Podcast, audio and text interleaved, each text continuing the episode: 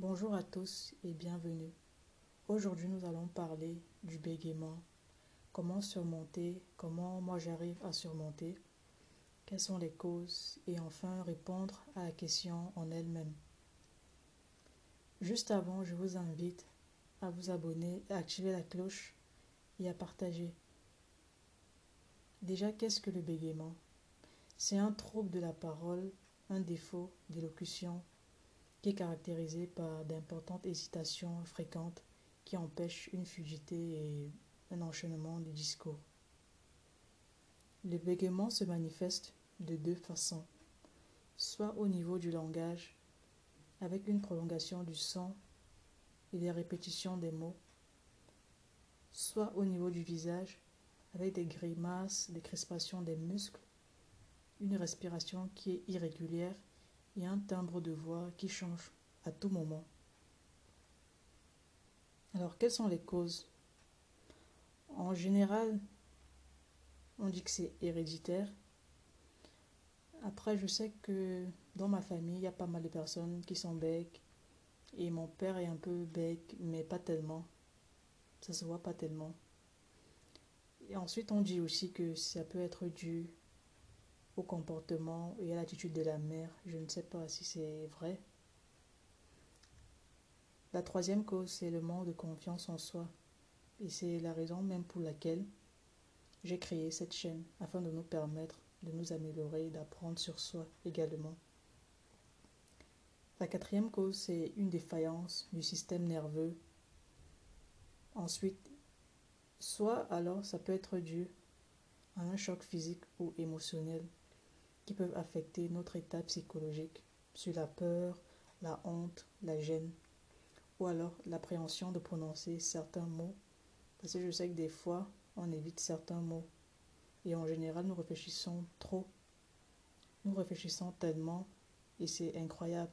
Et ce qui peut causer le stress et l'anxiété. Donc moi, au niveau personnel, je dirais que je suis déjà une personne qui est introverte. Donc, plus ça aussi, c'est pas évident à gérer. Mais moi, j'ai décidé de m'exprimer, de parler, de dire ce que je pense. Parce que j'ai pas envie de parler pour tout le monde, mais en général, les becs sont des personnes en fait qui ont tellement de choses à dire au fond du cœur, mais le fait d'avoir ce défaut d'élocution les empêche de s'exprimer, les empêche voilà, d'être relax, d'être déstressé et, de dire tout simplement ce qu'ils pensent. Et malheureusement, nous acceptons cela, nous acceptons ce trouble-là. Pourtant, ça ne doit pas être le cas. Au contraire, pour, euh, pour faire face à ça, nous devons nous exprimer. Et sachez que vous n'êtes pas malade. Vous bégayez peut-être, mais cela ne vous définit absolument pas. Il faut savoir cela. Donc, ce que je peux vous dire, c'est quoi? C'est de prendre le temps de parler. Nous ne prenons pas le temps de parler. Nous voulons parler vite, comme les personnes qui n'ont pas ce défaut d'élocution. Donc, c'est important de prendre son temps pour s'exprimer, pour communiquer, parce que nous ne sommes pas pareils comme les autres.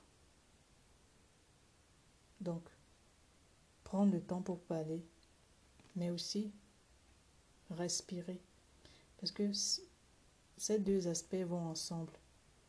Prendre le temps de parler et respirer. Vous constatez que lorsqu'on chante, on ne bégaye pas. Je ne sais pas à quoi c'est dû, mais voilà.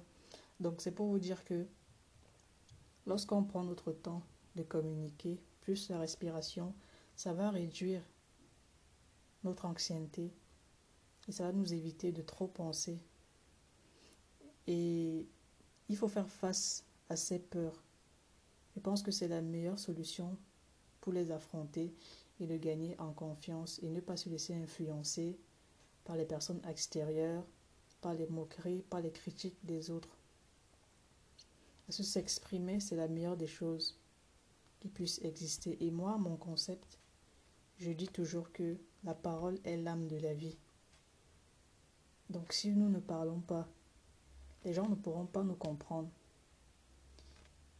Je sais que chacun a différents degrés de bégaiement, mais cela n'empêche d'être d'être vous, d'être naturel.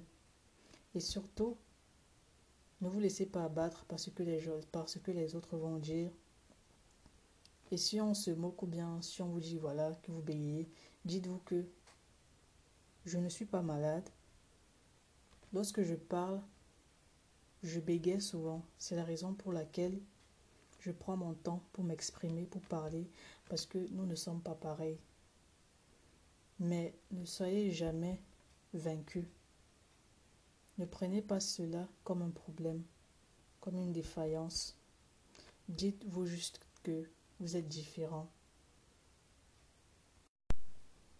Et que ces différences-là ne doivent pas vous permettre de vous sentir inférieur par rapport aux autres. Moi, c'est ce message-là que je souhaite vous transmettre. Est-ce que c'est important de donner confiance aux autres? Parce que tout le monde n'a pas forcément confiance en soi. Moi-même, je n'ai pas confiance en moi. Mais si je parle là, ça veut dire que j'apprends, je veux m'améliorer, je veux me développer. Parce qu'on apprend tous les jours. On apprend des autres, on apprend des personnes qui ont déjà réussi. On apprend des personnes qui sont déjà sorties de ce trouble-là. Et c'est pour ça que je vous conseille aussi également de suivre peut-être les personnes qui ont été dans cette situation-là et qui ont euh, développé leur technique pour arrêter ou bien pour réduire le bégaiement. Donc je vous conseille de suivre des personnes euh, qui s'y connaissent. Soyez vous-même, soyez naturel. Ne vous laissez pas impressionner par les autres.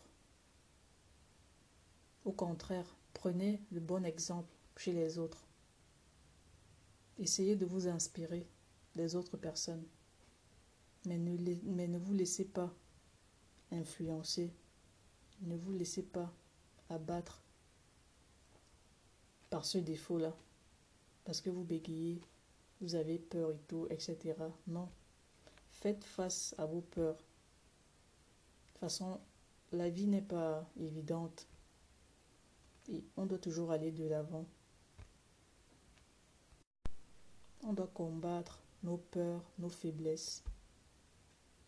Et tout ce que je peux vous dire, c'est voilà, d'être vous-même, de vous exprimer, parce que c'est important de dire ce que vous ressentez.